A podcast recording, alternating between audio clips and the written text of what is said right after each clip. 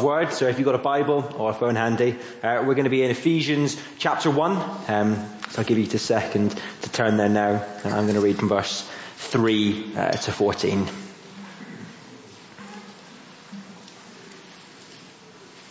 So Ephesians chapter 1, verse 3 to 14. Praise be to the God and Father of our Lord Jesus Christ who has blessed us in the heavenly realms with every spiritual blessing in Christ. For he chose us in him before the creation of the world to be homely and blameless in his sight. In love, he predestined us for adoption to sonship through Jesus Christ in accordance with his pleasure and will to the praise of his glorious grace, which he has freely given us in the one he loves. In him we have redemption through his blood, the forgiveness of sins, in accordance with the riches of God's grace that he lavished on us. With all wisdom and understanding, he made known to us the mystery of his will, according to his good pleasure, which he purposed in Christ to be put into effect when the times reach their fulfillment, to bring unity to all things in heaven and on earth under Christ. In him we were also chosen, having been predestined according to the plan of him who works out everything in conformity with the purpose of his will, in order that we, who were the first to put our hope in Christ, might be for the praise of his glory. And you also were included in Christ when you heard the message of truth, the gospel of your salvation. When you believed, you were marked in him with a seal, the promised Holy Spirit who is a deposit guaranteeing our inheritance until the redemption of those who are God's possession to the praise of his glory. Wonderful. If you have a, a, Bible, there should be a Bible nearby you. If you don't have one, please do uh, keep that open uh, as we turn to Ephesians together this evening. Let me pray. Let's do so. Father God, we, we come to you uh, desperate to hear from you, that you would speak to us, that our hearts would be transformed by the power of your gospel. And so, Lord, we pray that you would help us to, uh, to hear you, Lord, that all the distractions of the day would be quietened and that we would hear your voice. Uh, this we ask for your Son's sake. Amen.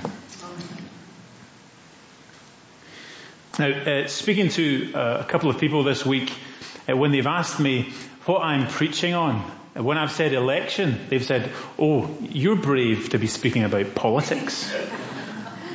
but when we, when we talk about election, that's not really what we're, what we mean. Uh, it's not really what the topic is. In fact, it's a far greater, far vaster topic as we think about the doctrine of election because the question which rings out of this is really the question, why am I a Christian?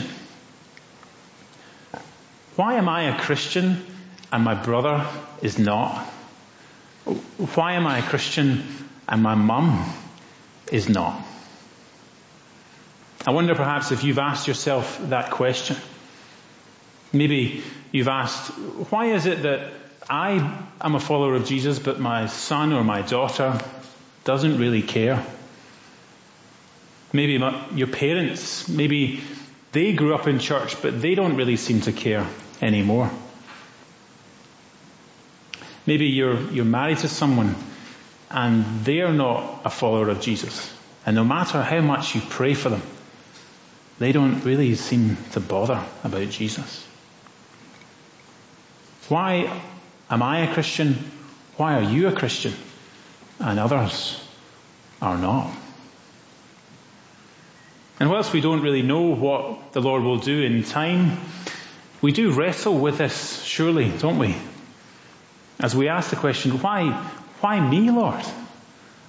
Why me and why not them? Well, Enter, if you will, with me as we look into this doctrine, the doctrine of election.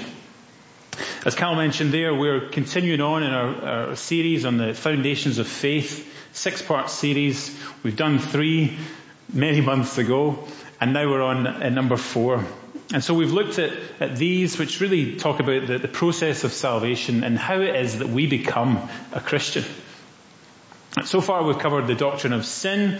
Uh, we saw that we were uh, blind, we were dead in sin, that we are enslaved to sin, and that it's only by God's grace as He uh, brings us to new birth.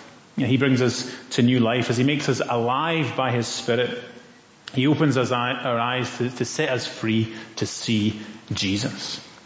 And so we've seen sin, we've seen new birth, and then we saw the cross as we saw how Jesus died for His people the elect, as we place our faith, as we place our trust in Jesus Christ, then we are born again and saved.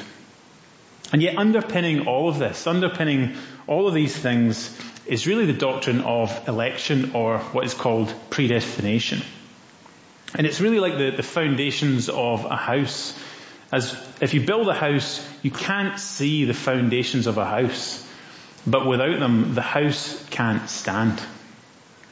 Election teaches us that God chooses a certain group of people to be His own.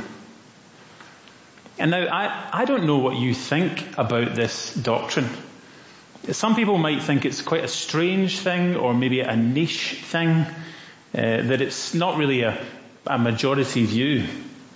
But as you look it through, look through history, it is a, historical and a mainline view.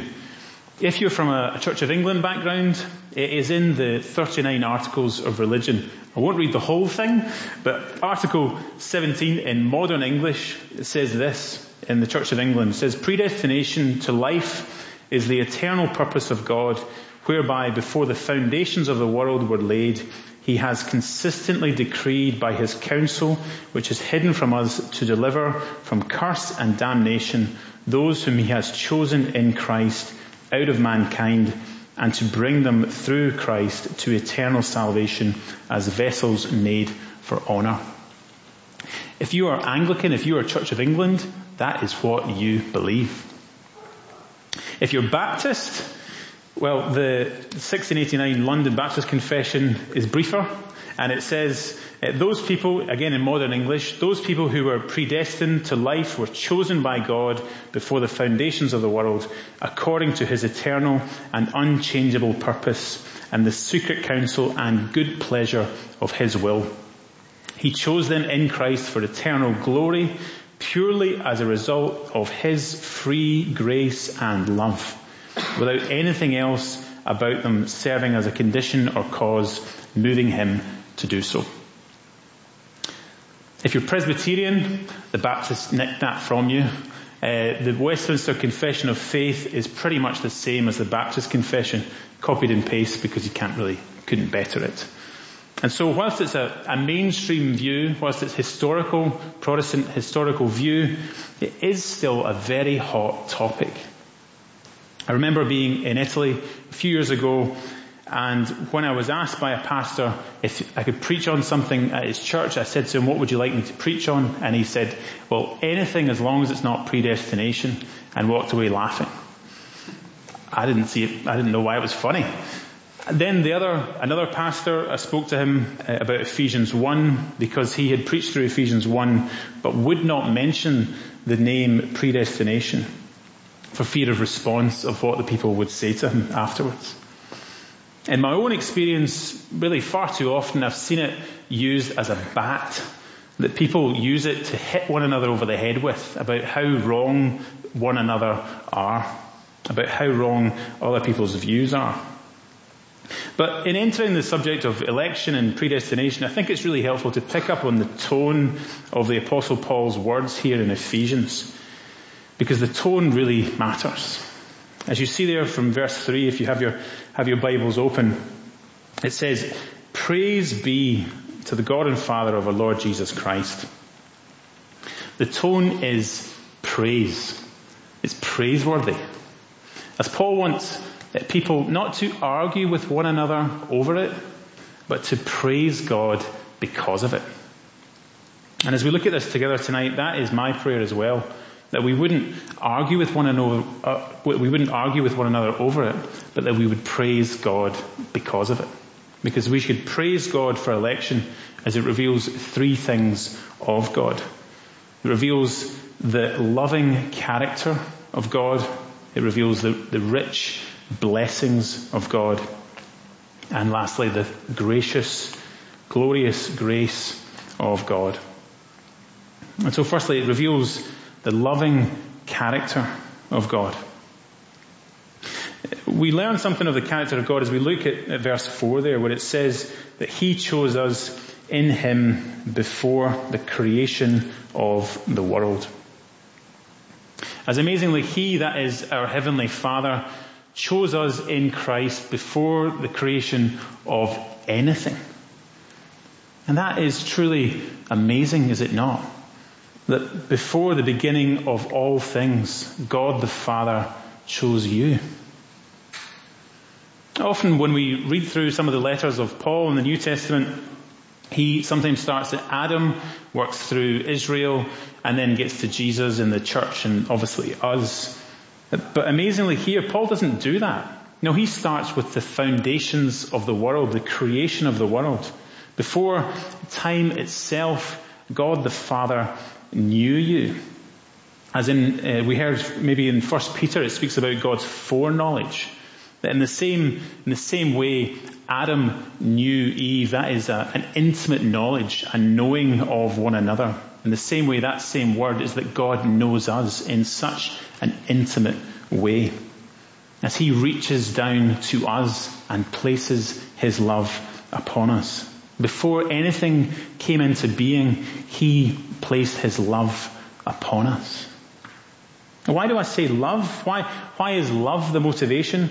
Well, because as you see there at the end of verse 4 and into verse 5, it says this, in love, he predestined us for adoption to sonship through Jesus Christ in accordance with his pleasure and will.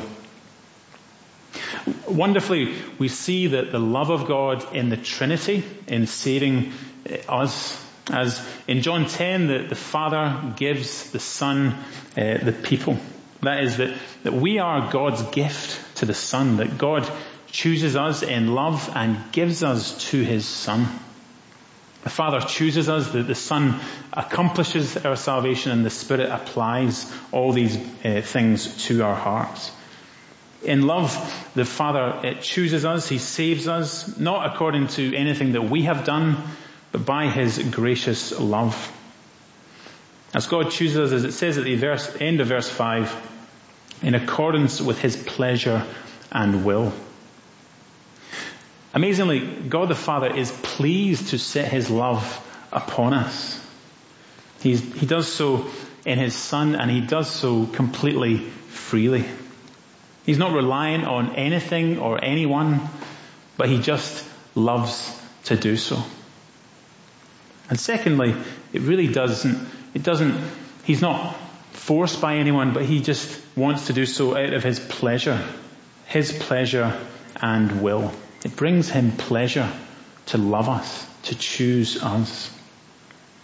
Practically speaking, it smashes the idea that Jesus in some way has to arm wrestle the Father into loving us. That if Jesus says the right things to the Father, then he will send, he will be sent to, to save us. But that's not true here because in election, God the Father, His heart pours out to us. That He saves us because He loves us.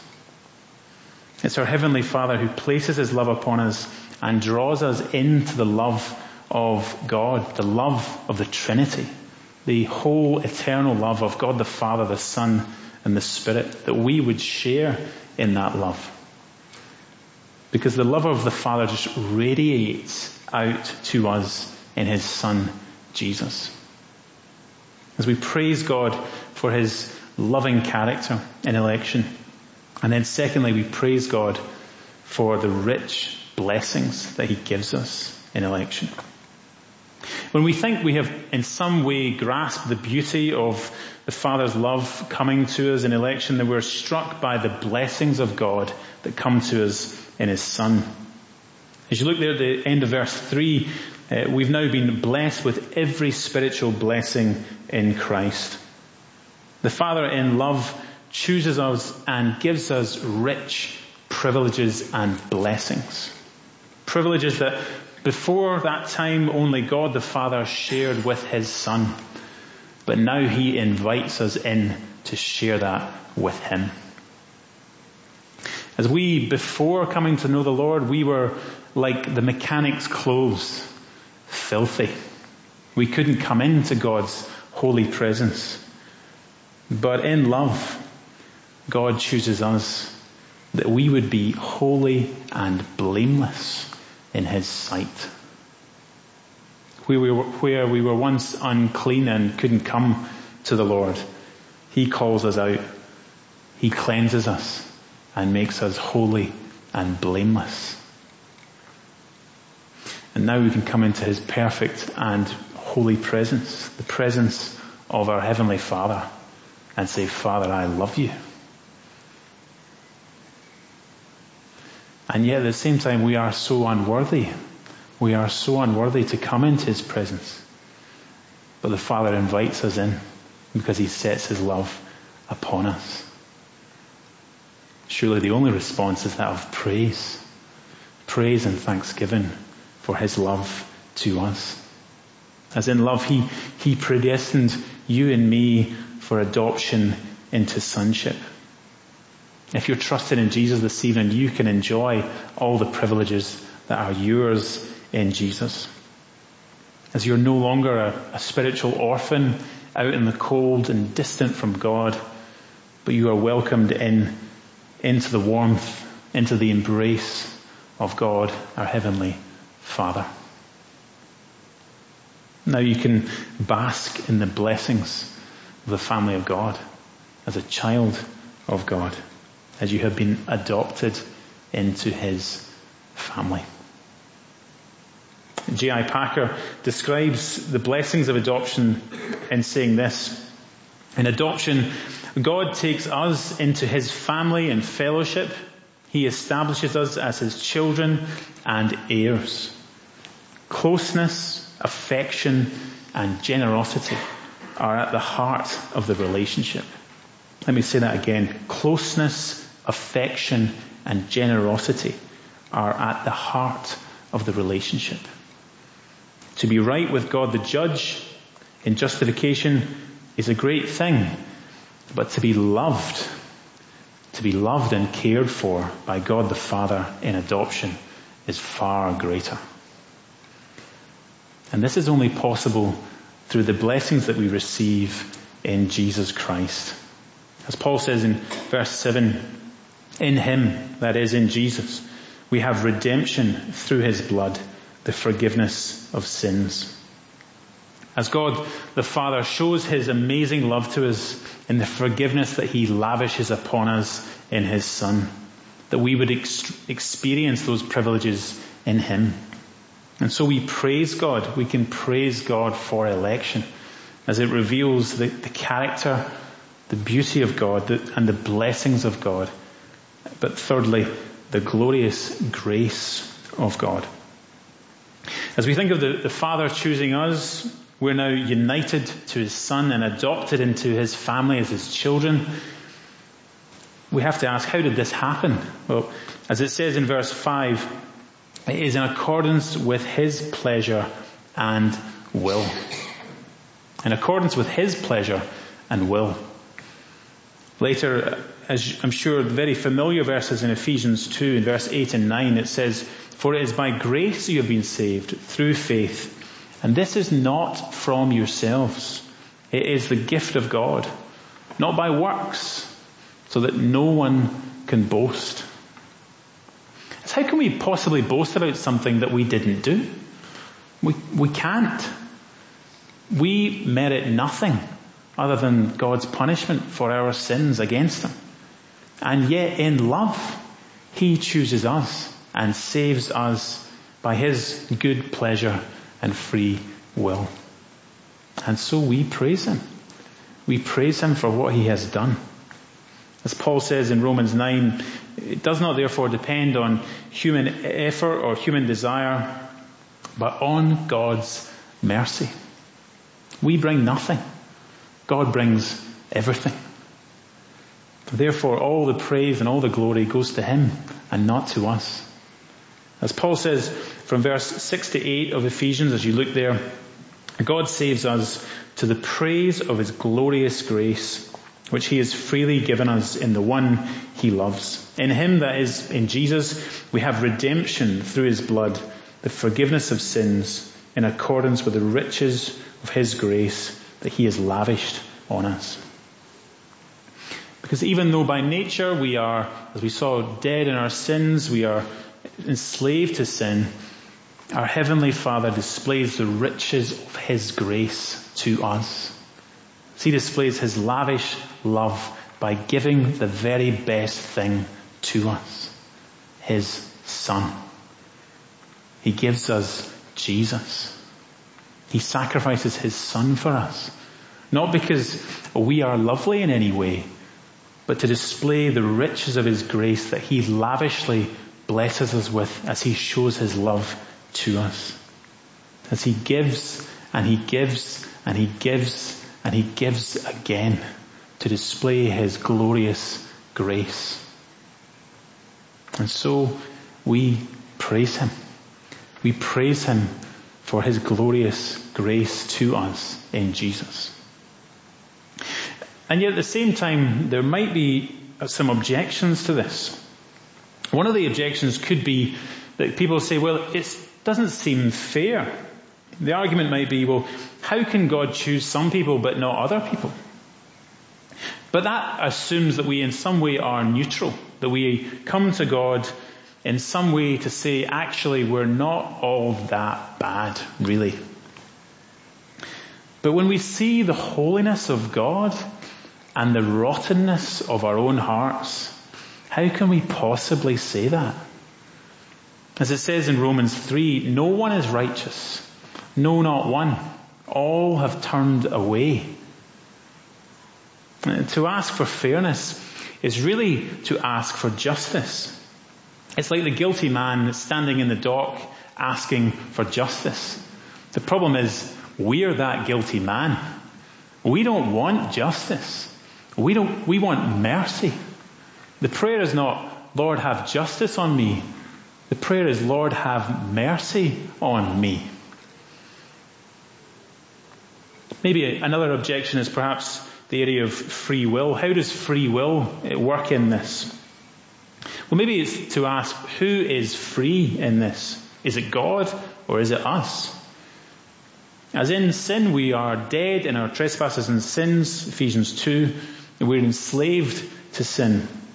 So therefore only God can revive us. He's the one that brings us to life. It is His sovereign choice that He sets His love upon us. God chooses whom He wills. And therefore it really doesn't depend on us. Otherwise, in some way, we could be proud of what we do.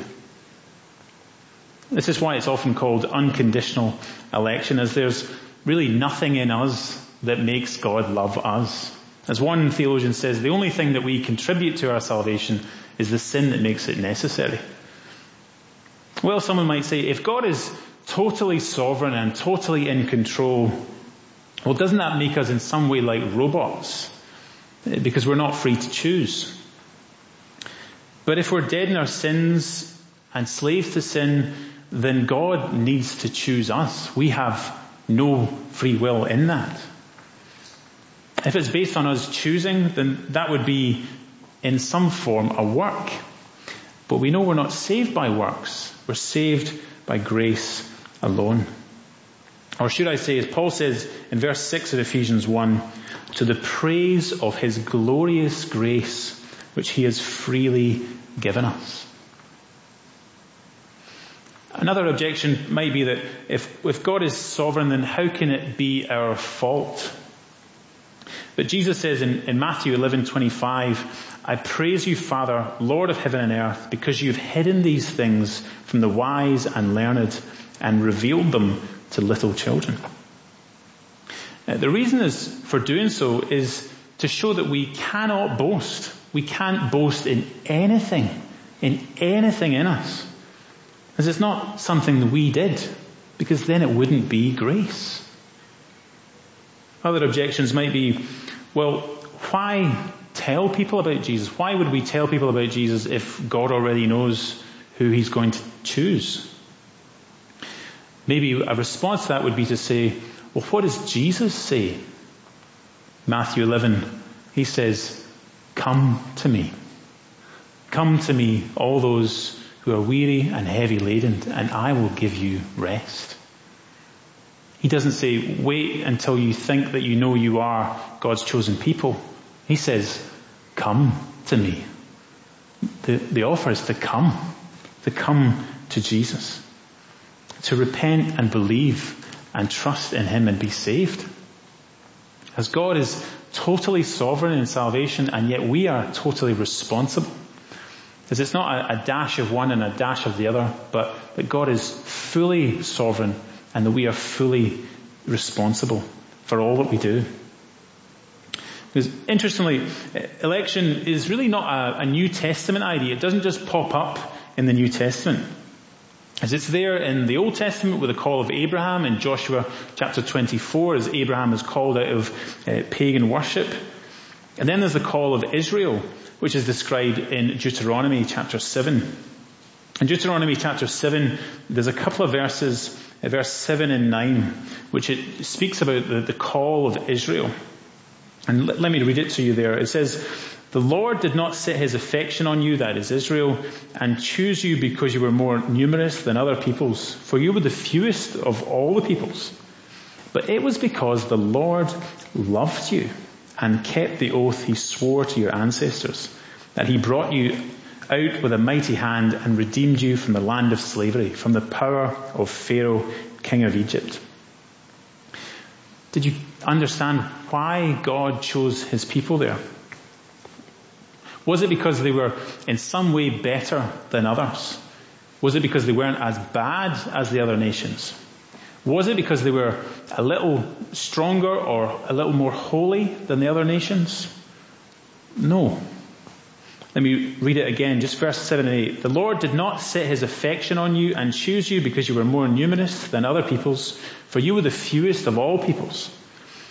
But it was because the Lord loved you and kept the oath he swore to your ancestors. Why did the Lord choose his people? Why did the Lord choose you? Because he loves you. Not because of anything in you, but because he loves you. Because God is love. As John says, for this is love. Not that we loved God, but that He loved us and sent His Son as an atoning sacrifice for our sins. That is God's love, free to us. As we sing Psalm 115 verse 1, we can sing it with full hearts as it says, not to us, Lord, not to us, but to your name be the glory because of your love and faithfulness. And therefore we praise God. Because if we're very honest, in this topic, the problem is not our intellect. The problem is our pride. We want to prove that we've done something. We want to show that we have in some way merited this. But we have nothing to offer the Lord. It is a free gift of grace. And therefore, election is not something to be, to be feared, but it is amazingly reassuring as we know that as we share the good news of the gospel with people, God will save his people. And that really reminds me of a story from, from last summer in Keswick, uh, helping out there in the conference with a, a little boy called uh, Jack. Jack was raised in a, in a Christian home and uh, we had lots of uh, conversations through the week there, but he didn't think himself a, a, Christian, and so we just kept talking through the week in the different Bible studies and the different sessions. Uh, the kids in the group were called Jeremiah, Micah, and Isaiah. So it was my guess they were from a Christian home. and so that was the context. But throughout, throughout the week in our, in our Bible studies and in the talks, we had good conversations together. Uh, good conversations with the boys and especially with Jack. And after one of the evening sessions, I was chatting with him and he really bravely and really well done managed to summarize really the whole talk. And he said, well, we know that, we know that we've sinned. We know that uh, Jesus has paid for our sin and we know that if we trust in Jesus, then we will be in heaven forever. And I said, that's right, Jack, that, that is what we believe and that is what was taught. But the question is, Jack, do you believe that? then the lights went on. I do believe that. I do believe that.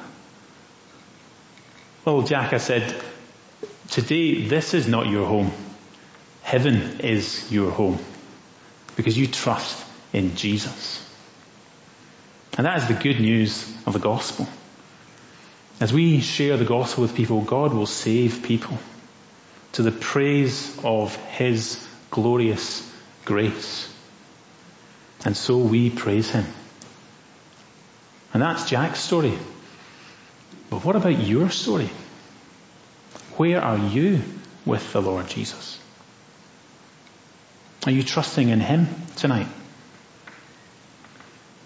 Maybe you're like Jack, surrounded by Christians, covered in a kind of Christian camouflage. Maybe you've gone to church quite a lot. Maybe you were raised in church. Maybe you were even baptized or confirmed. Maybe you've done ministry at some point. Maybe you've gone abroad to do ministry. Maybe you serve in some way. But that's not the important thing. The important thing is, are you trusting in Jesus Christ tonight? Or are you trusting in yourself? The invitation, as Jesus says, is to come. To come to Him. To come to Him and receive His forgiveness. To come to Him to experience the joy, the peace, and the love of God as He lavishes His grace upon us.